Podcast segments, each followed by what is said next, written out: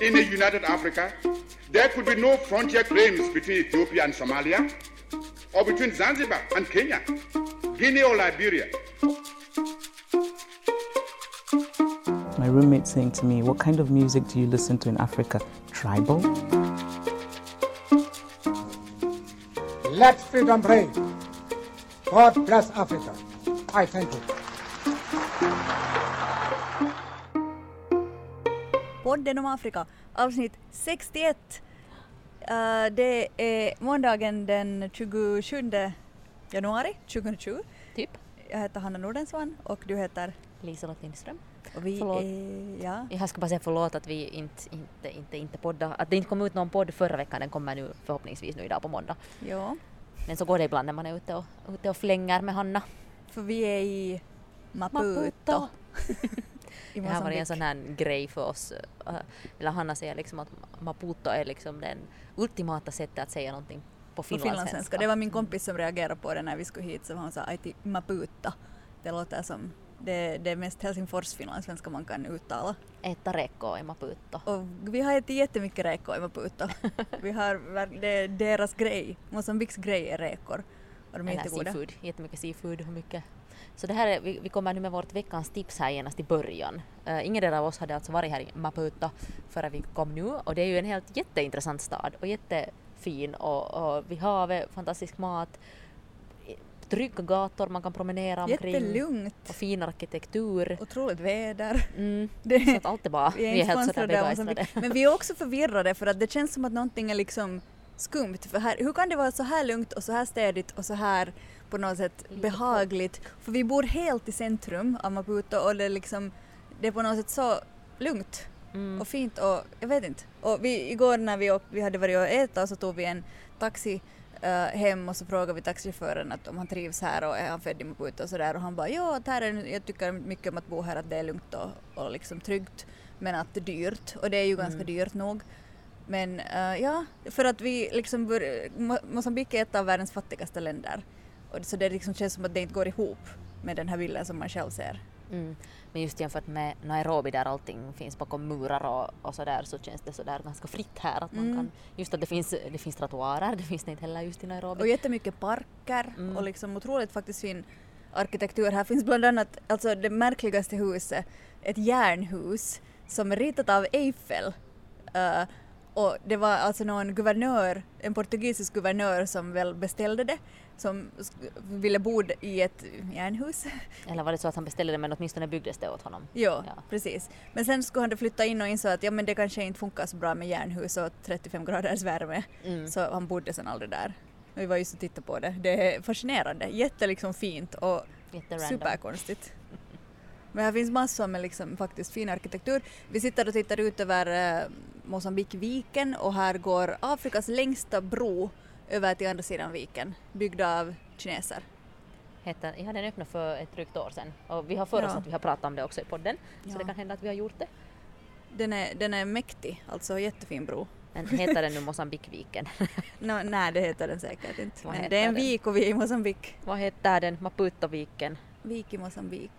Den står inte ens på gatan vad det heter. Nåja, men det är ett vattendrag. Eller det är liksom Indiska oceanen. Japp. Um, men vi är här alltså nog och jobbar. Vi har ju... Maputoviken. Maputoviken? Okej. Nå, vi, har alltså, vi, har ju, vi var ju i Somalia och sen har vi varit här och mellanlandat i Kenya några dagar emellan och nu är vi här och fortsätter med ett jobb.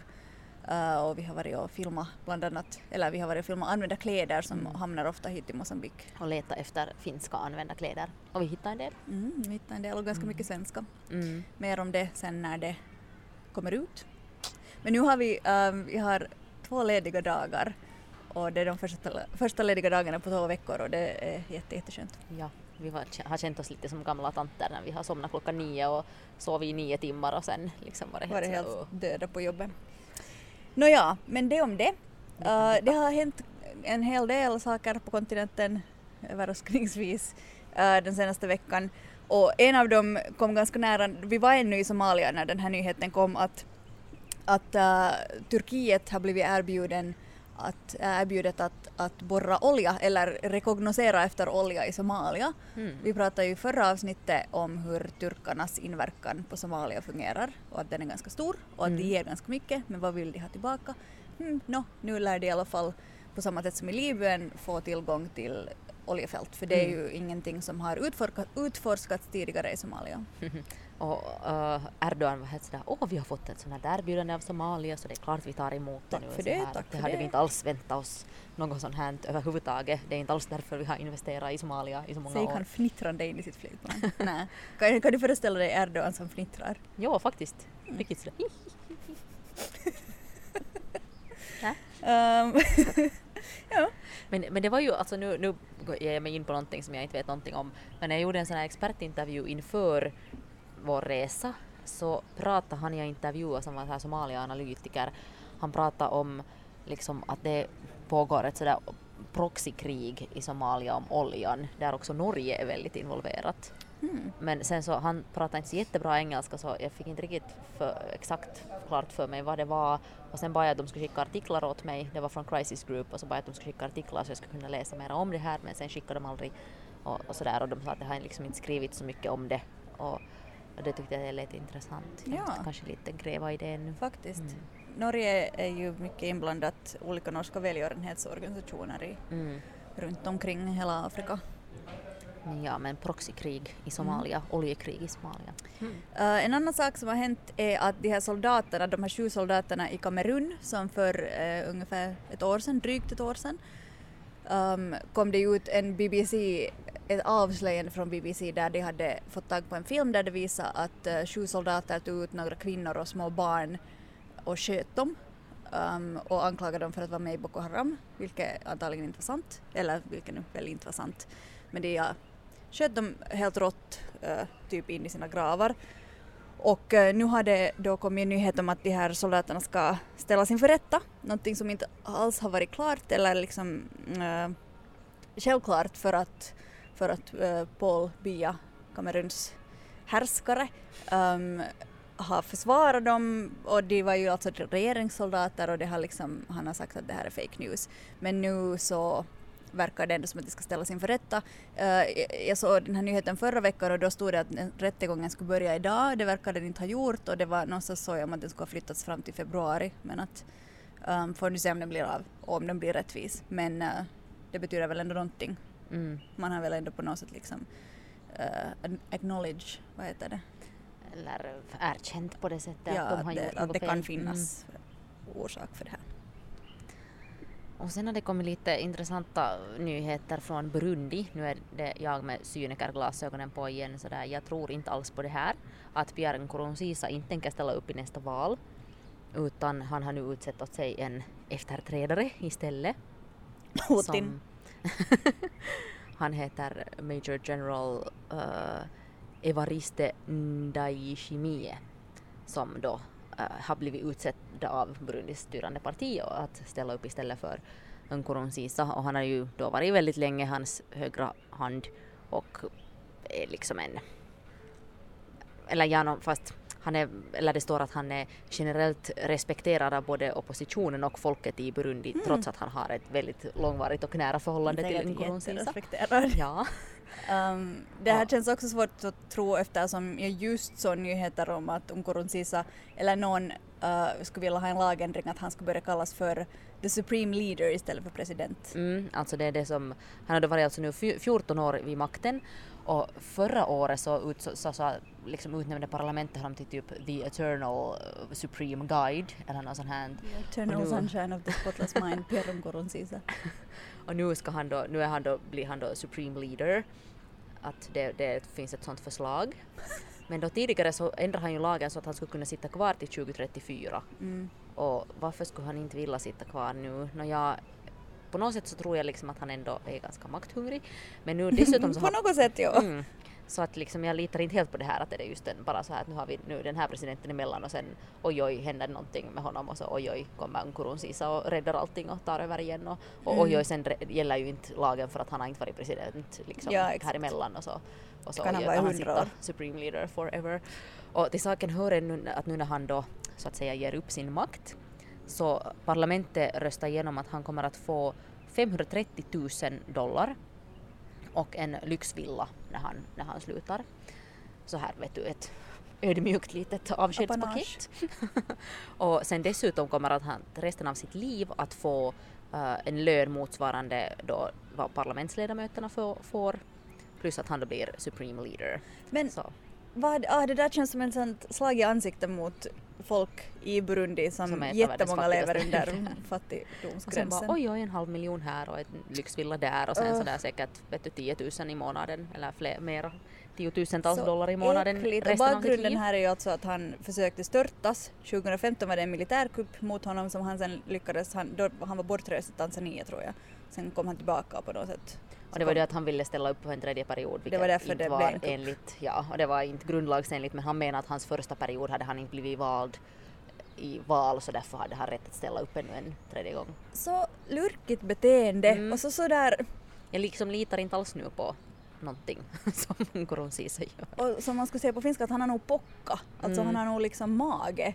Att det är så, jag vet inte, man, har han ingen självinsikt eller liksom ser han inte alls Eller bryr han sig inte alls. Eller vi, vi pratade just om det här igår att det skulle vara så intressant på något sätt att vara inne i en sån här despots huvud och vara så att vad tänker han, vad, vad liksom motiverar honom, hur Ja. känner han, hur, hur, hurdant är hans maktbegär? hur kan man känna, eller liksom ha så, vara så känslokall mot sitt folk? Mm. Att man liksom, Eller är det då att man är lite på något sätt tror att man gör gott åt sitt folk?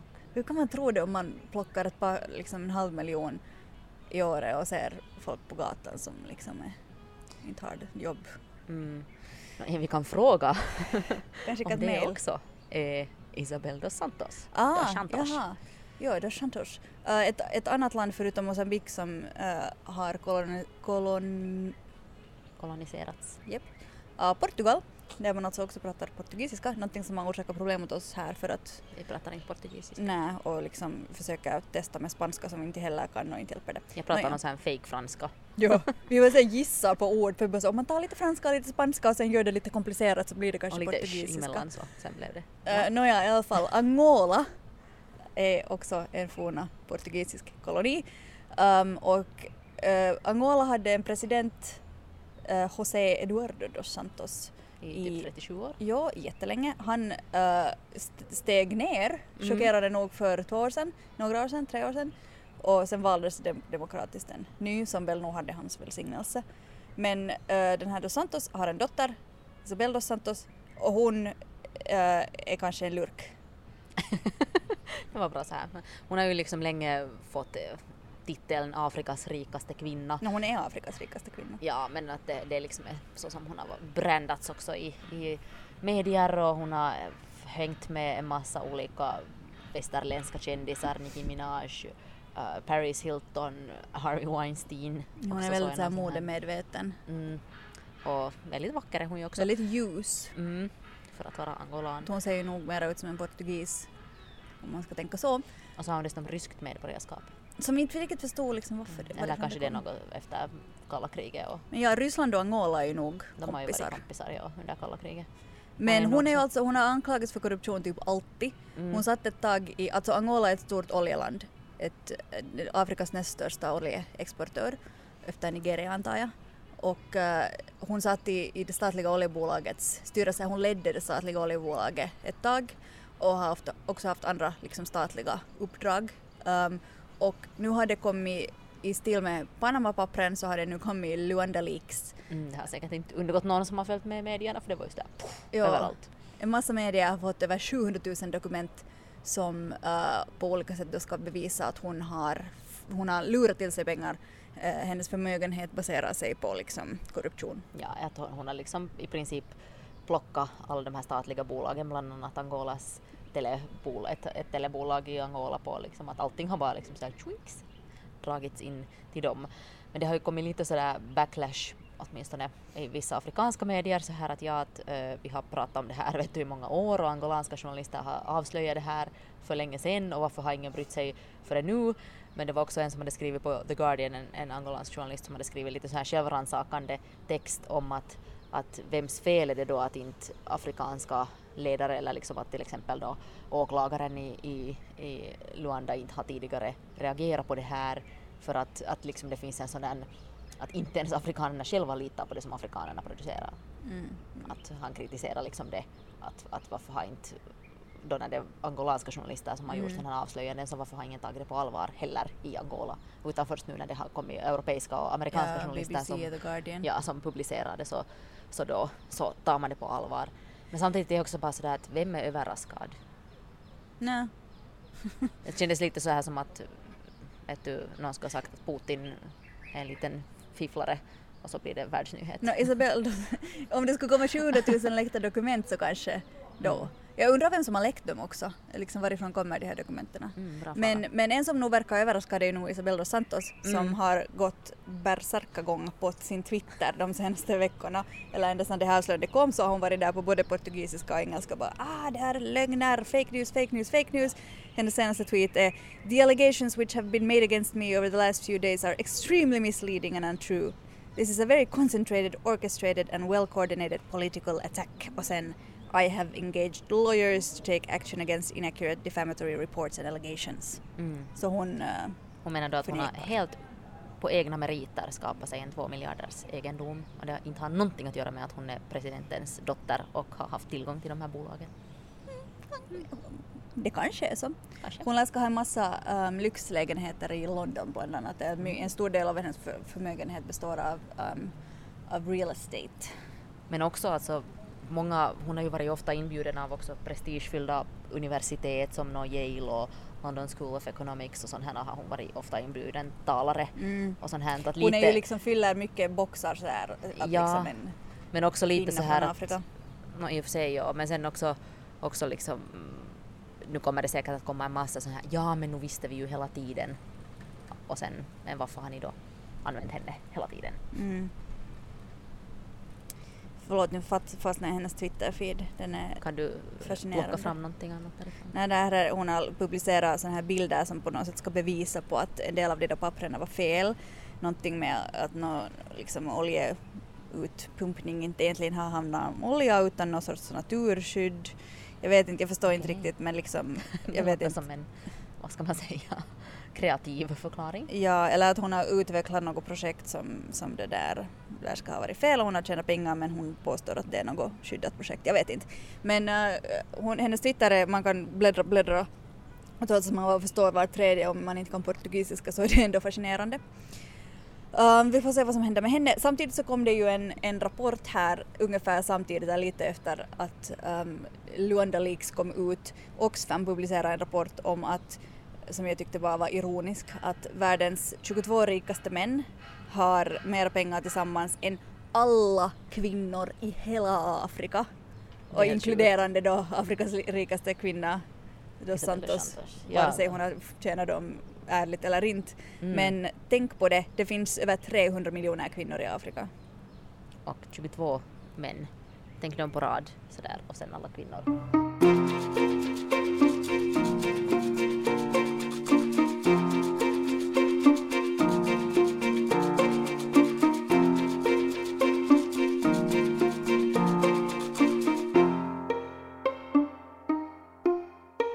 Veckans person den här veckan. Jag vet inte om det finns någon annan kvinna i världen som har varit um, First Lady, alltså i två olika länder, alltså gift med en president, en sittande president i två olika länder.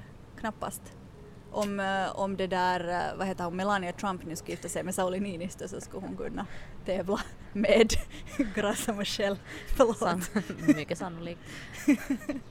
Kanske Justin Trudeau, men han är inte president. Uh, ja, nej, han är premiärminister. Mm. Ja.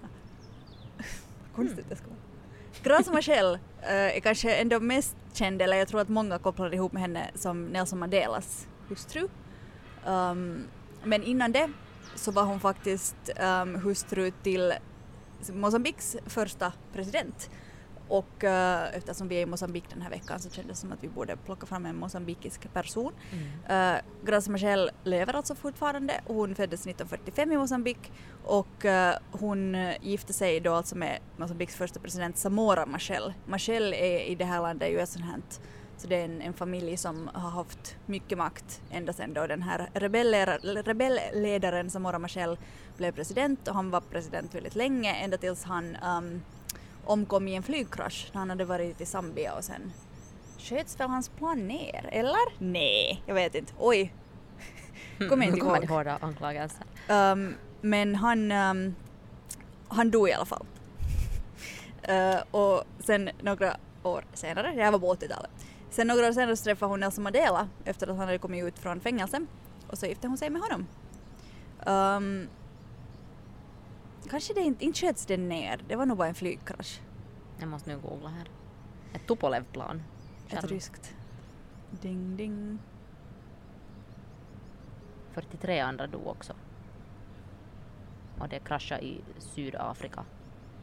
Nio passagerare och en crewmember överlevde. Och där var också många ministrar och tjänstemän från Mosambiks regering. Det var väl kanske bara en krasch. Eller bara bara. A board of inquiry blamed the captain for failing to react to the ground proximity warning system. Mm. Um, I alla fall, Grace Machel, Så det tycks ha varit mänskliga misstag. hon har gjort en eh, imponerande karriär med också mänskliga rättigheter och så här eh, är, kan man väl kalla någon sorts diplomat. Och hon är liksom dubbelänka till två eh, viktiga presidenter. Det är helt otroligt. Eh, men hon är också med i The Elders som är det här, den här gruppen, eller rådet där också. Finlands president Martti Ahtisaari är med och Kofi Annan var med i den, uh, Desmond Tutu, de här alla gamla coola människor. Eh, när vi var i Somalia, alltså på vårt hotell så fanns där ett bord Det där det var en lapp så jag tejpat fast där det stod The Elders. Jag bara Lisen, tror du att det är dem? Jag bara, eh, jag tror att det bara är det är för gamla människor att de ska kunna sitta där. Men jag älskar att han var så optimistisk. de skulle ha upplösts om Martti Ahtisaari och Desmond Tutu skulle ha kommit in dit. För de brukar ju hänga där på Peace Hotel i Mogadishu. Mogadishu. Mm. Hej, nu ska jag bara säga om skjuta ner så här står det nu att while there was widespread suspicion that the apartheid regime of South Africa was involved in the crash no conclusive evidence has emerged. Mm. Så konspirationsteorier åtminstone. Mm, ja, alltså det här partiet som då um, Alltså som Mora Machel, den här presidenten som dog, eh, Mosambiks president som dog i planen, han eh, äh, grundade ju alltså då Frelimo-partiet som fortfarande leder, är det ledande partiet i Mosambik. De hade val här nyligen och de vann igen. Um, och det var de som alltså var med och befria Mosambik från eh, portugiserna i ett tioårigt krig kan man väl säga att de höll på rebellerna från Frelimo och attackera portugiserna tills de äntligen fick dem på flykt, blev av med, mm med kolonialstyre sent på 70-talet kan man säga. Att det var 74. jämfört med många 74 andra. blev de självständiga så det var ganska sent av många Ja. afrikanska länder. Men sen, eh, sen var inte Frelimo sådär jättebra heller och, och de, de var ju extremt vänster, socialister och, och, och kommunister. Sen i något skede så fick de en ledare som tänkte att ska vi testa på det här med marknadsekonomi och sen gjorde de det. Men här är fortfarande alltså i Maputo så, så alla gator heter, har socialistiska eller kommunistiska namn. Här är allt från alltså Patrice Lumumba Avenue till Mao um, Zedong. Mao Zedong och alltså Kim Jong-Un har en egen gata. Kim Il-Sung var det. Ah, Kim Il-Sung, ja. Jag har ännu inte sett liksom Stalin Avenue men det skulle kanske vara lite, Finns det lite någonstans. väl. Men alltså nu, de hade, Mosambik hade val i oktober 2019 och eh, då var det uh, Filipe Nyusi från, från Frelimo som var president också tidigare, han blev återvald. Men då oppositionspartiet Renamo säger att det var jättemycket problem med det här valet och en massa fraud och valfusk. Och, och att det till exempel att, de hade, att det fanns hundratusentals spökväljare som inte egentligen existerar utan typ döda människor Mm. och sånt här som, som röstade. När vi, kom, när vi flög hit så kom vår fixare och mötte oss på flygfältet och eh, det tog ett tag innan vi kom ut därifrån med alla våra, vår kamerautrustning och våra saker och sådär och måste gå igenom en massa säkerhetskontroller och visa upp papper och sådant och hon sa att eh, ända sedan det kom en ny regering så har det blivit liksom mer så här komplicerat att förut så kände hon alla som jobbar där och nu är det nya människor och så här att Mm. Men så är det väl kanske alltid när det byts regim, det är väl kanske bara en positiv sak tänker jag. Mm. Men uh, nåja, Graça Machel var det som är veckans person. Jag lägger upp en, en bild och lite info om henne på Instagram snart. Um, dubbelpresidenthustru. Hon har ju nog egna meriter också, men det är på något sätt väldigt liksom speciellt. Mm. Det, så jag fattar att om man hänger med liksom presidenter och sådär så, så träffar man också andra, men det är ganska coolt. Och ja, alltså Frelimo partiet, det var det jag skulle säga tidigare, så alltså stödde ANC äh, Frihetspartiet i Sydafrika under apartheid och liksom tränade dem och tog hit ANC äh, människor som var på flykt och, och gav skydd åt dem under frihetskampen. Så Mm. att äh, Sydafrika och Mosambik har jättestarka band via det. de och två partierna. också de här konspirationsteorierna om att Mm. apartheidregimen skulle ha varit involverad i att skjuta ner det där planet. Jeboom. Nåja, det var veckans person. Tänkte vi ännu, vad? Varför skrattar Nej, bara för nästa, nästa del i podden. Nästa, nästa del i podden har jag skrivit vad vi såg i Baidoa, smiley. Vad såg vi ju Baidoa? Baidoa, vi var alltså där efter Mogadishu. Blir Mm. det här jätteroddigt nu? Vi hoppar omkring helt massor. No, det, det så här, just när vi, jag pratade om flygkraschen, du pratade om Frelimo. Ja, vi hade helt egna diskussioner på gång. Ja men förra gången när vi poddade så sa vi ju att vi är någonstans i Somalia men vi får inte säga var, bara för säkerhets skull. Så vi var alltså i Baidoa. Ja. Som är en ganska stor stad i sådär sydmitten av Somalia. Det där Ganska sydmitten. nära Etiopiens gräns. Ja. Eh, Och först så, det där vad gjorde du först? Först var vi var på det det där futuristiska hotellet. Okej, ja. det var fängelse, futuristiskt hotell. Alltså futuristiska hotellet var inte fängelset, han har inte liksom. Det skulle kunna vara. businessidé. Det futuristiska hotellet var futuristiskt för att man kom in i sitt rum med, med sin tumme med fingeravtryck Mm. och det sen kom det såhär det, det, liksom, det var jättekult. Det kände mig som Ja, en men först var vi alltså på ett, ett fängelse och där intervjuade vi personer som var anklagade för att äh, ha varit medlemmar i Al-Shabaab och satt ganska långa fängelsestraff. Men grejen med det där fängelset var alltså att de har ett sånt rehabiliteringsprogram där, där de då försöker få dömda fångar att, att sen när de blir frisläppta att de inte ska återgå till terrororganisationer utan ska, ska bli ordentliga medborgare och kunna försörja sig själva. yrkesutbildning och sådär. Så de får lära sig läsa och skriva och, och allt möjligt där i fängelse och spela fotboll och så här och de verkar ju väldigt nöjda. De, vi fick intervjua i alla Mm. fall. Jag antar ju att vi fick intervjua de nöjdaste. Men Men det var liksom alltså, jag har faktiskt inte besökt ett fängelse, för jag har inte sådär besökt fängelse så att man ska kunna se hur fångarna har det. mm, Uh, men jag måste säga att det kändes som att det här fängelset hade ganska bra stämning. Och det beror kanske också delvis på att deras fångvaktare har uh, relativt nyligen, eller som ett del av ett, ett projekt, just utbildats um, till att liksom vara mer empatiska och medmänskliga till Mm. fångarna. Att det ska inte vara så stora liksom, hierarkiskillnader och, man ska, och att, liksom att uh, våld och, sådant fysiskt straff eller psykiskt straff hjälper inte utan samtal, aktivitet och liksom snällhet leder mycket till mycket bättre resultat.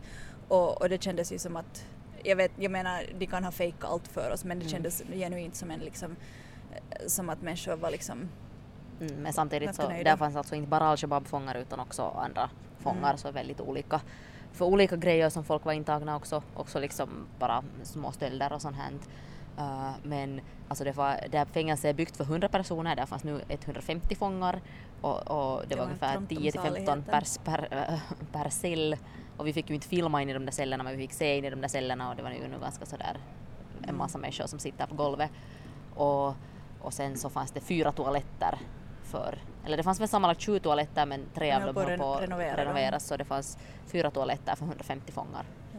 Så Men fångarna vinkade glatt där och de satt där och spelade kort liksom och, och Mm. inte, ing- ingen var ju liksom på något sätt undernärd eller någonting. Nej, eller, de sa att de får mat på morgonen och på kvällen men att Ja. där är- på dagen får de inte men att de flesta får nu familjemedlemmar som hämtar mat och så här. Men och det var, folk satt ju nog och hostade liksom i några av de där cellerna. Men att jag inte, inte det är något kul ställe att vara på. Nej, men de såg nog så här relativt friska ut.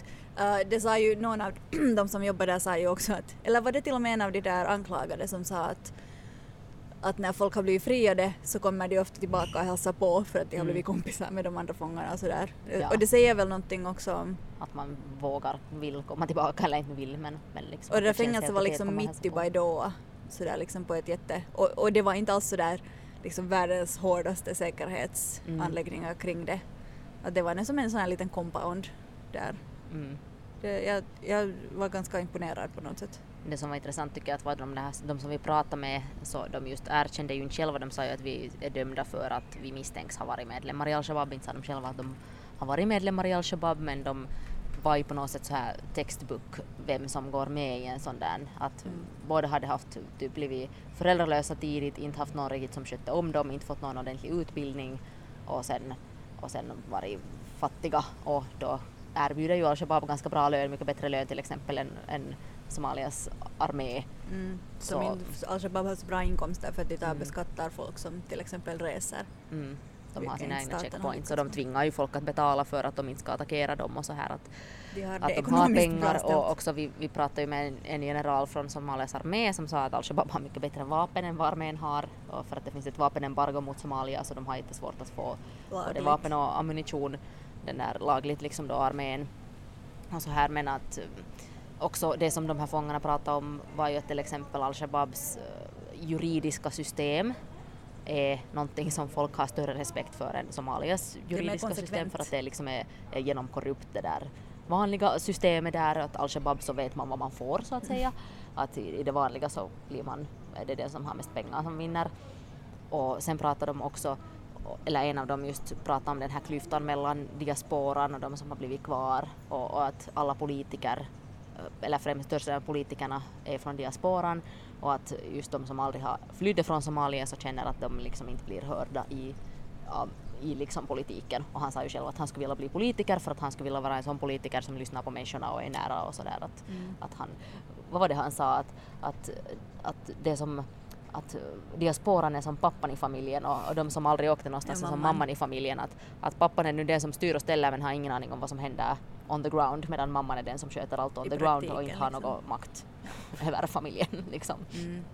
Och sen det som de också gör där i fängelse är att de studerar religion men inte så ur ett så strikt vinkel som al-Shabab predikar islam. liksom, Man försöker variera lite bilderna av religionen. eller inte varje utan liksom helt enkelt motarbeta den där ja. radikala vinklingen som många av dem har anammat i al-Shabab.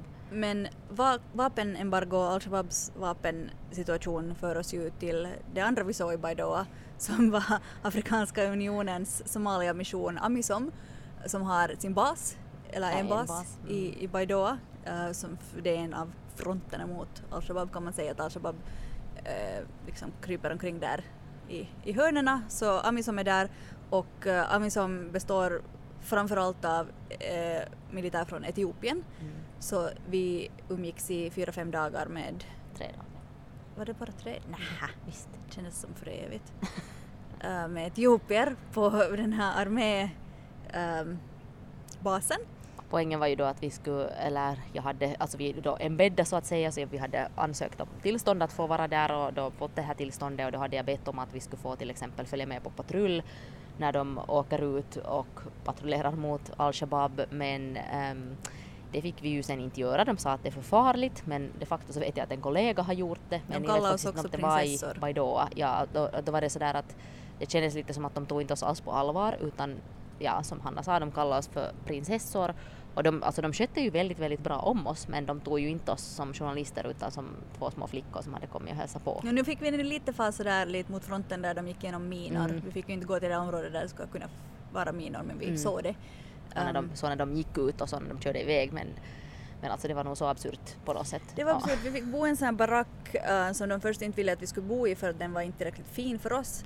Tyckte Men de. efter många om och men så var vi nu så att vi kan Vi att vi kan sova helt vad som helst, Fantastiska okej. baracken som dessutom hade liksom både luftkonditionering och sängar så det var Mm. helt lugnt. Men då kände de ändå att de behöver hämta ett kylskåp åt oss. Japp.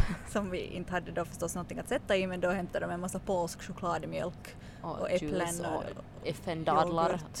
ja, Och Det funkar inte förresten det första kylskåpet så eh, vi måste fyra man komma och bära in nästa. Nåja, Mm. um, men där umgicks vi med etiopier och åt fantastiskt god etiopisk mat med, med generalen varje dag och eh, lärde oss nog ändå ganska mycket om armélivet känner jag. ja, nu var det ju liksom fascinerande. Inte det är någonting man ser varje dag. Men jag blev bara mest irriterad på det där att man inte liksom blir, eller att man blir behandlad som en kvinna, inte liksom som en journalist. Ja, absolut. Och vi, vi ser ju också båda nu, tycker jag, ganska unga ut. Mm. Och vi är ganska liksom små, fysiskt ganska små. Just Så- då behövde du hjälp när vi höll på att trampa på en tarantella. Eller det kanske inte var en tarantella men det var en sån här stor, Stor hårig spindel. Ja. Så då var vi Um, glada att någon kom där och dödade den istället för oss. Men Vi besökte också FN-sidorna av, av det här lägret. Där fanns också där fanns britter. Britterna var där för att utbilda då den somaliska armén. Sen finns där ett FN-läger som eh, FN stöder alltså Amisom i den här operationen. Men grejen är det att Amisom har, eh, deras mandat går ut i år och tanken är att Amisom ska lämna Somalia inom 2020. och det här, 2021 är det nu. De har ja, eller till 2021. Men det, de börjar väl minska under det här året. Ja, de börjar minska men jag tror att sig tillbaka. 2021 som de ska dra sig. Men ja. Men det här upplevs nu av de allra flesta som ganska utmanande eller ett problem just därför som Lisen sa att, att, um, att Somalias armé inte har riktigt möjlighet att, att strida mot al-Shabaab i nuläget. Att uh, det är Amisom som har liksom the big guns. Mm. Och Amisom är ju då alltså Afrikanska unionen så Somalia är en del av det men att, de en, att deras armé ensam skulle klara av det både för att de inte är lika utbildade eller har lika bra vapen som al-Shabaab så är ganska uh, osannolikt. Det är en del av varför britterna var där och, och tränade somaliska soldater. Men de sa ju ganska rakt ut just när vi intervjuade den där generalen så frågade vad händer sen Ami som försvinner och då sa han att vi är, han sa ungefär att vi är, vi, we're in deep shit Ja. när, det händer. Att, att Baidoa har ju varit en ganska orolig stad länge men att nu är det själva staden är ganska säker eller på det säkrad att det är sen utanför Alla åt glass i den staden vill jag påpeka. där utanför sen liksom som al-Shabaab hotar att om man åker ungefär 15 kilometer från staden så är det al-Shabaab område men det som den här generalen menar då att de kom, när de som åker så kommer de inte att kunna säkra den här staden mera. Och samtidigt så är Baidoa då en, en stad där det finns ungefär mera flyktingar än vad det finns ursprungsbefolkning, eller du förstår vad jag menar, vad det finns de, de som bodde i staden från början. Eh, folk har flytt både, både al-Shabaab och torka, en blandning liksom av av naturkatastrofer och, och konflikt. Och de det var det på- tredje som vi såg i Baidoa, var flyktingläger. Exakt, att det finns liksom runt Baidoa en massa, en massa tillfälliga flyktingläger och så besökte vi också ett ställe där de håller på och bygger, i princip bygger en ny stad åt flyktingar som då inte klimatflyktingar i princip som då inte kan återvända tillbaka till sina jordbruk för att det inte går att odla marken mera. Det har varit liksom torka sedan 2011 var det en riktigt hemsk torka och sen efter det har det varit ganska dåligt generellt. Och, Mm. Och så är det ju det där med att al-Shabaab och, och klimatförändringen hänger lite ihop. Eller Mm. att eh, det är enklare för al-Shabaab att verka i områden där klimat för, för klimat, vad heter det? klimatförändringen redan har um, gjort livet svårt för människor. Mm. Så där var människor som också hade liksom flytt under al-Shabaab och samtidigt klimatförändringen. Um, sen träffade vi också uh, jättecoola skolflickor i Baidoa som talade fantastisk engelska och var jätteambitiösa, skulle bli ingenjörer och läkare och var på något sätt väldigt smarta för att vara 16-åringar. Um, vad gjorde vi annat i Baidoa? Jag Ja, åt kött. det. Du åt kött. Hanna som då inte har ätit kyckling sedan hon var 13 eller något sånt här. Så, så det var, det fanns nu helt enkelt inte någon annan mat.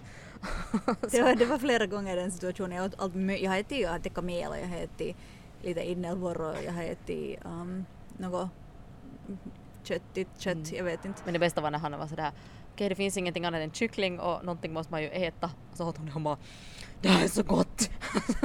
så stod hon en till. Men, så nu får vi se hur kanske det tar igen 17 år tills du äter kyckling nästa gång. Men all, jag är alltså vegetarian. Alternativet, alternativet ska vara att jag skulle ha varit hungrig och otroligt förbannad och gjort liv, li, Lisens liv helt omöjligt för att jag blir en demon om jag inte äter. Mm, så jag är glad att du åt den där kycklingen. Japp. Men eh, nu är vi här i Mosambik och vi ska ha en ledig dag imorgon och fortsätta med det. Och nästa gång vi hörs så är det väl Nairobi och Helsingfors som gäller igen. Vi har lagt, lagt upp en del bilder eh, från nu den här resan, eh, de här resorna på Instagram. Ni kan följa oss där, Podden om Afrika heter vi. Vi heter också Podden om Afrika på Facebook och podden om Afrika gmail.com är vår e-postadress om man vill säga någonting, skriva någonting. Fråga mer om våra eskapader på Amazon-basen. Den, den eh, historien är större än en podd. Japp, Men ehm, vi hörs. det gör vi. Adios. Hej då!